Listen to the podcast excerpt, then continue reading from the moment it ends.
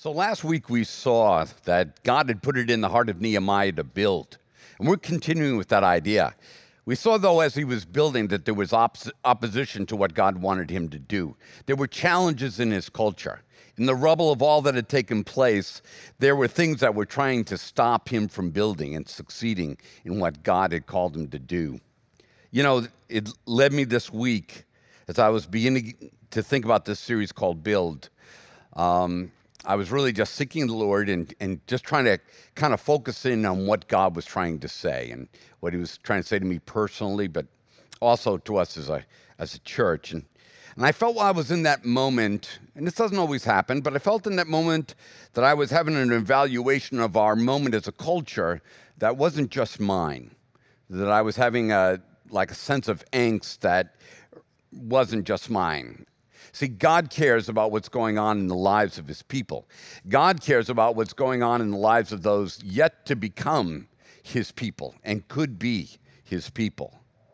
So I asked God, what was it that was going on in, in humanity or what was going on, particularly in his people, that was most concerning to him? And, and let me just say, I don't want to paint God as some nervous Nelly.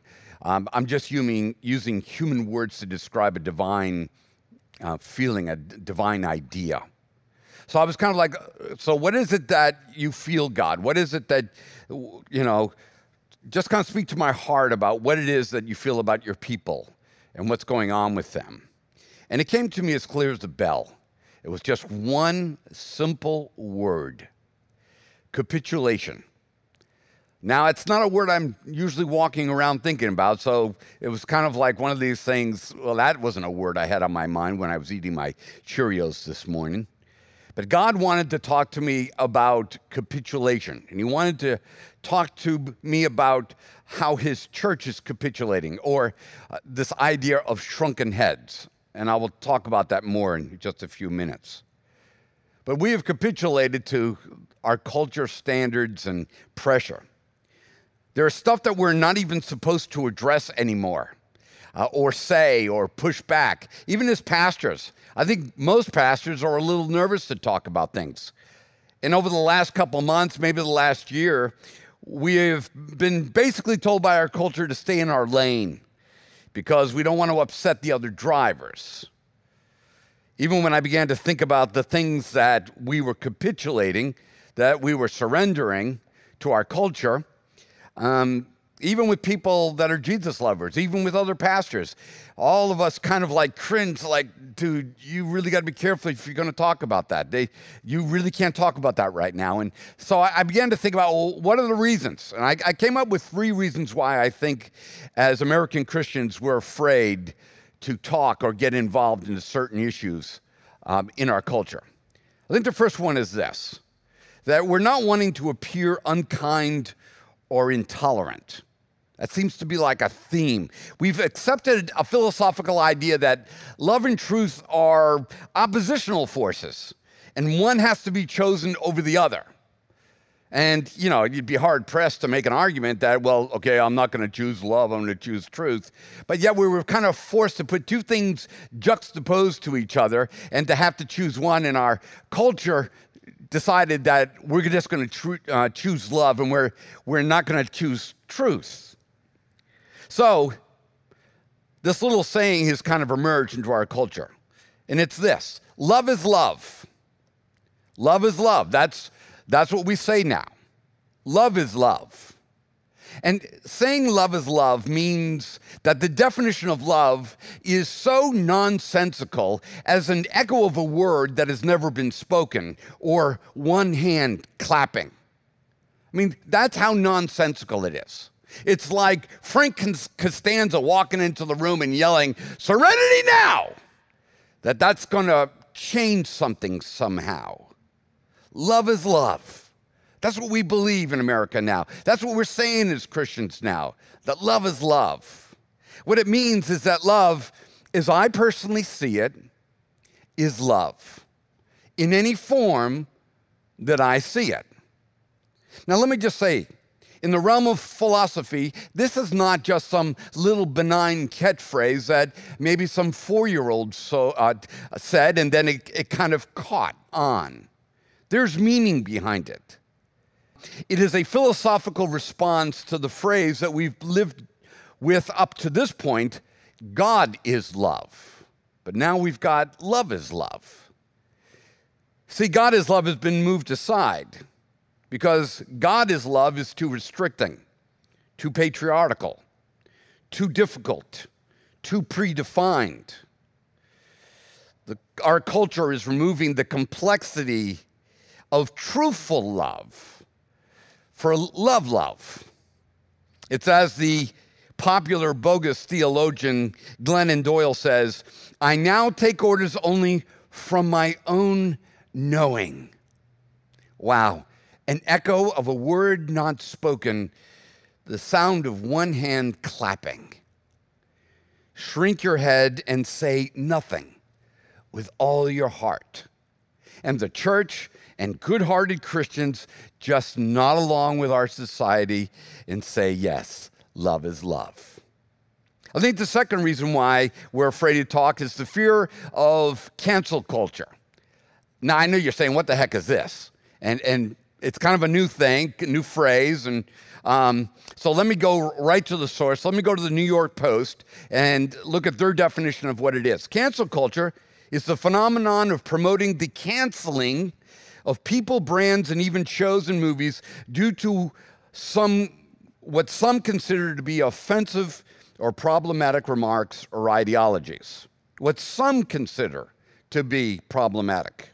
It is a modern form of banishment by society.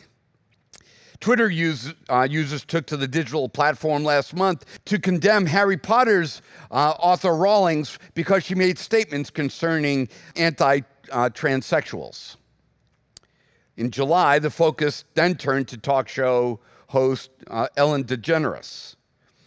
And then it turned to Killing Eve star Jodie Comers uh, because somebody had heard that she had a conservative boyfriend.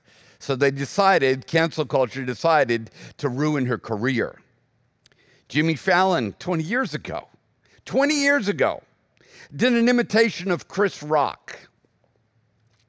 But because he did that 20 years ago, they are trying to cancel him today.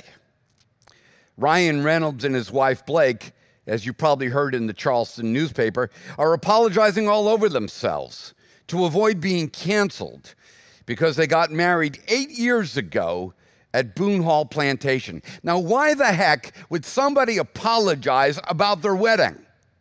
when they did nobody wrong in it is because can't cancel culture's out there and people are so afraid of saying the wrong thing. I think the third thing that we're concerned about is that we've gotten confused and think that we have to make up for the sins of the church's past. We think we have to earn the right to say anything, and that's technically not true. The mistake of the past is that we said what we wanted to say the way that we wanted to say it. That was the mistake. That's our mistake. Was, was saying it the way that we wanted to say and what we wanted to say. That's the church's mistake. But the Word of God does not need to earn the right to say anything. But we're capitulating the Word of God because of our mistake because we're now because we were guilty in the way that we said it we've decided we no longer can say it because we got to earn the right to say it. The word of god doesn't have to earn the right to say anything. We are apologizing for the wrong thing. Christians are called to speak the word of god the way that christ would speak it. Whether we're right or not we're still called to speak it and to do our best to speak it the way that he wants it spoken. So that is what our culture is doing to our culture. The, the fear is palpable. I mean, you can just taste it in the air. Now, I'm not ab- about hammering our society, and it's, it's kind of like ridiculous. I'm going to hammer our society for being secular. Uh, I've never been a big fan of always berating society because of its lack of conformity to spiritual standards. I mean, why would it conform to social standards? So why would I beat up culture? Why would I beat up our society? Um, and, and if, if I even could communicate the, the standards in such a way that culture could understand them, um, how could it keep them? I mean, the Bible says that all have fallen and fall short of the glory of God. I mean, none of us can keep the law of God, uh, especially those who are no longer or are not in relationship with God. So, so I have no desire to preach at culture in this moment. I don't think that's the angst of God, um, because culture has always been uh, at odds with what God wants to do. It's nothing new to the equation. It's always traveled in a different direction. The part I think God is speaking to is the fear that um, has shrunken the heads of Christians. It has, it has just like shrunken our heads. Now, why am I saying shrunken heads? Um, well, let's go back to the word capitulate that God laid on my heart about what we're doing as Christians. Capitulate means to surrender. I think we all know that. It means to kind of like bow down and, and to, to turn over one's resources or position or ideas to another because of the fear of threat or being conquered. But if you go back and you look at the, orange of the, of the um, origins of the word capitulate, it literally means this it means small head. And I thought that was really interesting because we are capitulating the beliefs that God has filled our head with. It is the removal of God's big idea for our lives and how we're supposed to live life because of um, the fear of adversity. That God has filled us through His Word, through the life of Christ, through the, through the work of the Holy Spirit, filled our heads and our minds with a framework of life to build and to have life and to have life abundantly. But society has challenged us. And as a result of it, we've let the air out. We've allowed that framework to leak from us the truth of God, the principles of God, the presuppositions of God, the instructions of God, the commands, the directives, the ethics, the morals, all the framework that we use as a Christian to build the abundant life. And so we went from being filled with all the ideas of what God has for us and how to live life are, are, we're now these shrunken headed little creatures. That it's been done to our heads not by voodoo, but rather our heads have been shrunken by our own capitulation to our culture, our giving away of what we've been taught about life by God. We are called to these principles and these presuppositions in this framework to build an, a life that is full of abundance from God. Not because they're Christian, but because they are the framework of life that comes to us from our Creator and from our Redeemer. It's what works for a marriage. It, it what produces great parenting, forgiveness. It's uh, what love should look like and what act should what love should act like. It's what builds great community, human dignity, purpose and meaning, and the list goes on. All of that has been given to us by God. But in the last few years and months, and even last couple days, uh, we have been letting the air out of our heads. We've been capitulating the principles of God we, so that we can what? So we can get along with other people, so that people won't be mad at us, that, that they won't cancel our church, they won't, they won't cancel us as people. We've been buying into the nonsensical so that we can just get along with everybody and, and everybody do their own truth. Instead of, as Christians, as the air that was filled through the Holy Spirit and the work of Christ when we heard him say, I am the way and the truth and the life. Remember that? But we let that just leak out. We allowed ourselves to capitulate. And we now, as churches, live with a shrunken head. You know, one example is that the church is now afraid to talk about things sexual. It's like we, are afraid to have that conversation uh, about where does God stand and where should we stand on the issue of sexuality. Well, let me just tell you where culture says that we should be. And I'm not villainizing, I'm just telling you, this is directly out of Cosmopolitan magazine.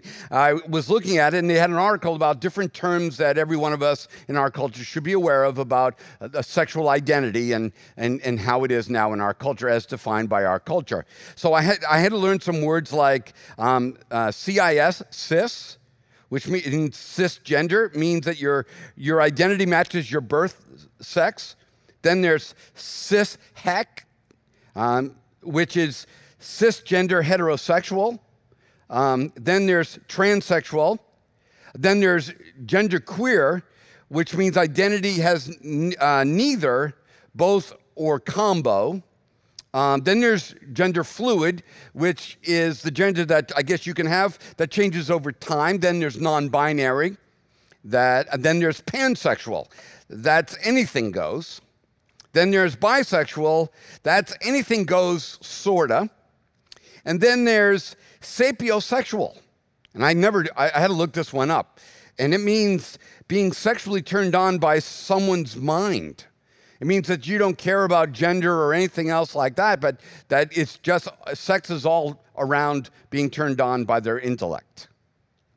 So society can call it whatever it wants. I mean, I'm not fighting that here today. I'm not, I'm not here yelling at society. Um, for some people, this is a really deep emotional issue that they fight with. For others, but very few, and let me be very clear on the science of this, for very few, this may have some physiological content. But for most, this is just an expression of my personal truth. Love is love.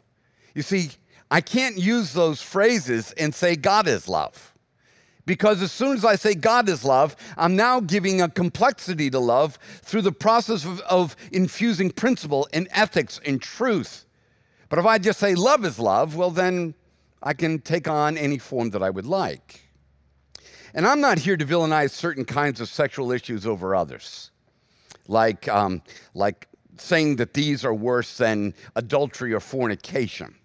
This is not a worse than list. And let me just say, I'm, I don't know if you are a, gay person or trans, um, I, I'm not against you. I, I have not had your struggle, and I believe your struggle is real. Um, I have struggled with my own sexuality. Uh, I've struggled with being heterosexual, um, resisting affairs, fighting pornography, having gone through a divorce. All of those are compromises as morally weighty as any other sexual issue. So I don't want you to think for a second that this is kind of like, okay, the church once again turning to this is wrong, but what about this? It's like, no, no, I, I got my own struggles on this issue. But that, just because I have my own struggles, doesn't redefine what truth is and what love is because it's oppositional to me. Five years ago, all this would have been called gender dysphoria. And now it's just called gender identity. Not because of new discoveries in genetic work, but more because of personal experience, personal truths, and personal liberties. Fine, America uh, can be what it wants to be. I mean, really, it can. The concern that God laid on my heart is that as Christians, we buy in, we live it, we teach it as if God made me this way. Or who are we to judge? We'll kind of, we hear those phrases and, and we kind of like, yeah. You know, so let me, this is the noise that I think when, when God watches us and he listens to us uh, speaking into the issues of our culture. This is, this is the noise I think God, let me see if I can replicate this noise that, that God hears from the, the modern church today. Let me see if I can get this to work. And um, there, there it is, right there. Let me see if I, I got it. You know how you do it as you're a boy and you want to annoy your mother, you know, and you, you get a hold of it and you go, there you go. Yeah. That's the noise that God is hearing coming from the church, capitulating biblical principles just to get along in its society. We don't talk about things in church. Boy, I hope you caught that on camera. the balloon just fell off if you didn't. We won't talk about it in church. We succumb to the idea that to love someone, we have to approve of someone. Did we forget someplace that God didn't save mankind by giving his approval to mankind? I mean, it would have been so much easier, wouldn't it? It's like all of a sudden God would be like, okay, you got mankind's messed up. Well, how are we going to fix it? We'll say mankind's not messing up. We'll just give mankind our, uh, uh, our approval. But that's not what he did. He didn't just say love is love. He died for us. Why? Because we were wrong. But we can't say that anymore about us or about anyone, or they'll cancel us. Well, that was just one of the many areas I think that we're capitulating the principles of God.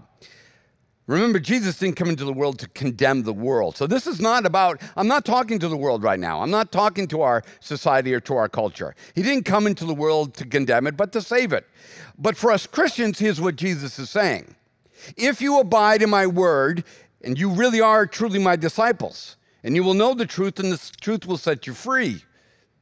But you know what that noise we heard from the balloon was that we're no longer free because we're setting the truth free. We're letting it out. And we're no longer walking the principles of God and walking in His truth. So let's take another one. Um, how about Black Lives Matter? And I know some of you are like sitting on your couch and you're like, oh, this guy is so screwed. They, they are going to cancel this church. They are just going to. I, I, I don't think, I don't even think the Black Lives Matter people um, are, are going to do that because I want you to hear a, a couple things. Um, all you have to do is listen to my sermons in my series called Cherish About Racism. I mean, all you got to do is listen to it. Um, I march with my black brothers and sisters in honor of Emanuel 9 and against racism. I publicly supported the taking down of the Calhoun statue. I got calls from my white brothers and sisters that were concerned that I was going over the edge.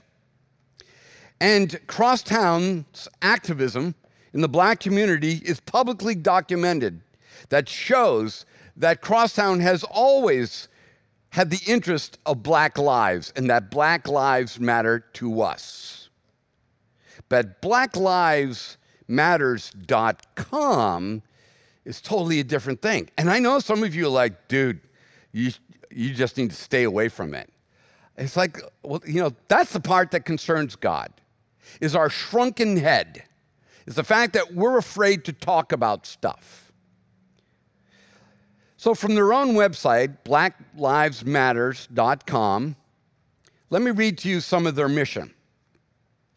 Quoting verbatim, we, our mission is to disrupt the Western prescribed nuclear family structure requirement by supporting each other as extended families and villages that collectively care about one another, especially our children, to the degree that mothers, parents, and children are comfortable.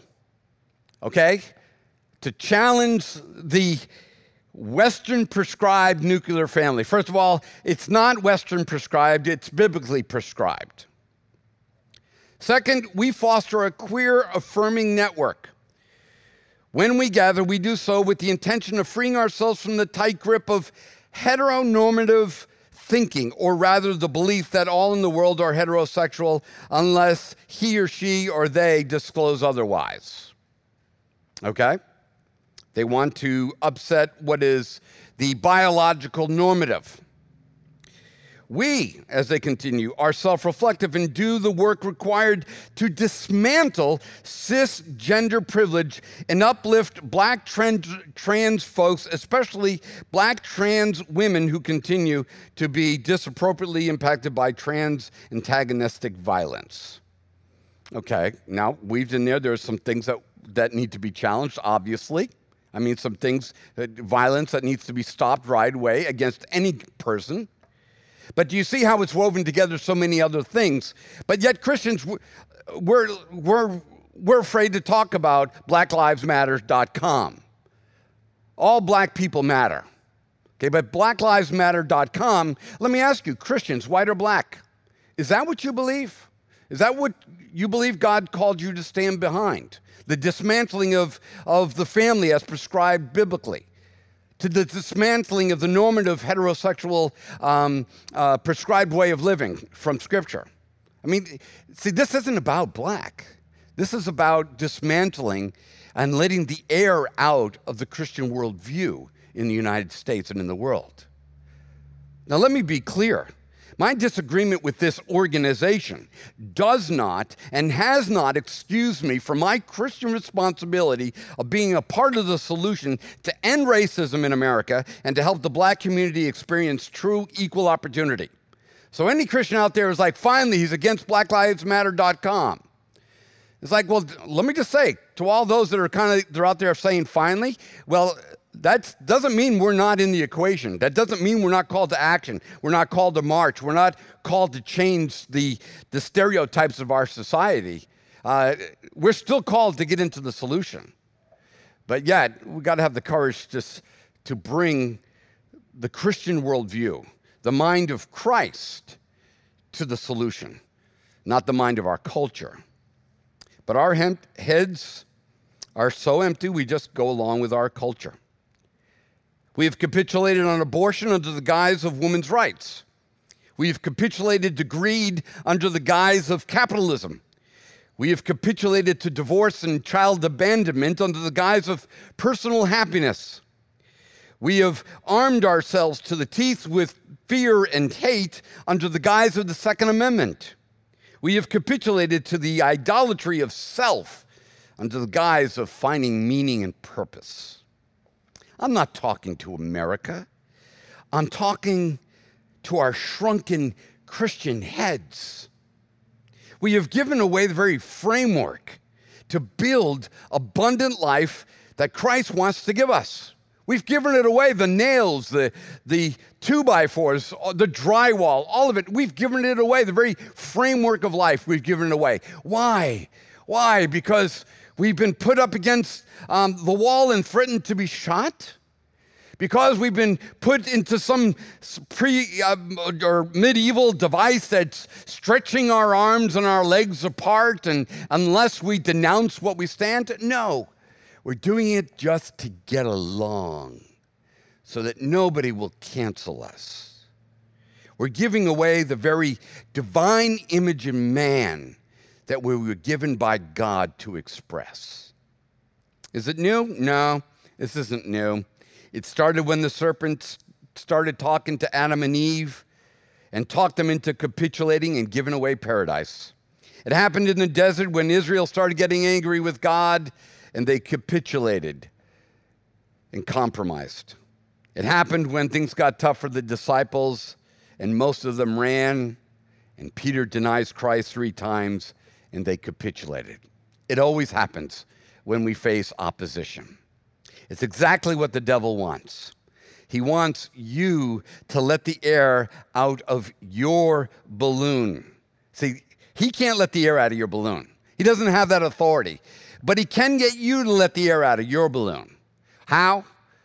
It's for you to capitulate to the confusion and to the fear that's around you. Then Jesus was led by the Spirit into the wilderness to be tempted by the devil. And after fasting 40 days and 40 nights, he was hungry. And the tempter came and said to him, If you are the Son of God, command these stones to become loaves of bread. But Jesus answered, It is written, Man shall not live by bread alone, but by every word that comes from the mouth of God. He would not allow any air out of his head. Then the devil took him to the holy city and set him on the pinnacle of the temple and said to him, If you are the Son of God, throw yourself down, for it is written, He will command His angels concerning you. And on their hands they will bear you up, lest you strike your foot against a stone. And Jesus said to him, Again, it is written, You shall not put the Lord your God to the test. And again, the devil took him to a very high mountain and showed him all the kingdoms of the world and their glory. And he said to him, All these I will give you if you will bow down and worship me. And then Jesus said to him, Begone, Satan, for it is written, you shall worship the Lord your God, and him only shall you serve. And then the devil left him. Jesus was challenged over and over again to capitulate the Word of God in his life. When offered solutions that would have brought him into the appearance of peace with his adversary, Jesus said, I would rather live in conflict with the devil than to compromise the Word of God. Remember this the be gone Satan is only as powerful as the it is written that is in your life. Let me say that again. The power to say to evil in your life, be gone, and to stand up against it is only as powerful as the it is written and how much of it is in your life. For most Christians, we're huffing and we're puffing and we can't blow the house down. we have no power in ourselves. Why? Because God has abandoned us? No. Because we let the air out. We decided to choose the world instead of choosing God. So, why is this the start of the Build series? Because we can only build with what's in our heads. Jesus said in Matthew 7 Everyone then who hears these words of mine and does them will be like a wise man who built his house on the rock. We can only build with what's in our head. And also, your construction is only good as your materials. Psalm 119, 160 says, The sum of your word is truth, O God, and every one of your righteous rules endures forever. See, if we're going to begin to build, we got to begin to think about other plans in our head. I mean, do we still have the divine plan, or have we shrunken, the, have we capitulated the plans of God for our life? Have we compromised them, all just to get along? Have we undermined our own lives so that we can affirm the lives of other people? That maybe a life that we're not even called to affirm, but yet to love. As we move into this time with just you and God, this time of expressing ourselves to God, whether it's in communion, whether it's in giving, whether it's time of prayer, whether it's in this song of worship, God's got high plans for you. He wants to breathe on the dry bones of our Christian experience and bring life back. He wants to once again restore the plans to give us a hope and a future and to prosper us. Because so many of us have capitulated. So many of us have allowed the inspiration and the truth of God to leak out. Too many of us have been living our lives with a shrunken head. We have capitulated to the world around us. But today, God wants to renew you through the power of His Spirit, not so that you can be mean or arrogant or rude to our culture, but rather that you can be light in the midst of darkness, that you can be a city set on a hill, so that your good works, your good life, your good marriage, your good way of doing community, that they may see it and glorify your Father who's in heaven, that they'll see your life working and be drawn to it instead of us exhaling our good life so that we can join them in misery. Heavenly Father, we thank you for your love. We thank you for the courage to even talk this way and to even listen and have this conversation. Father, today, we take our place as true Christians in our culture. And whether or not we have run in the past or we have remained silent when we should have spoken up, today we ask that you infuse us with your love, with your truth, with your spirit. And today, we declare in our lives, in our culture, God is love.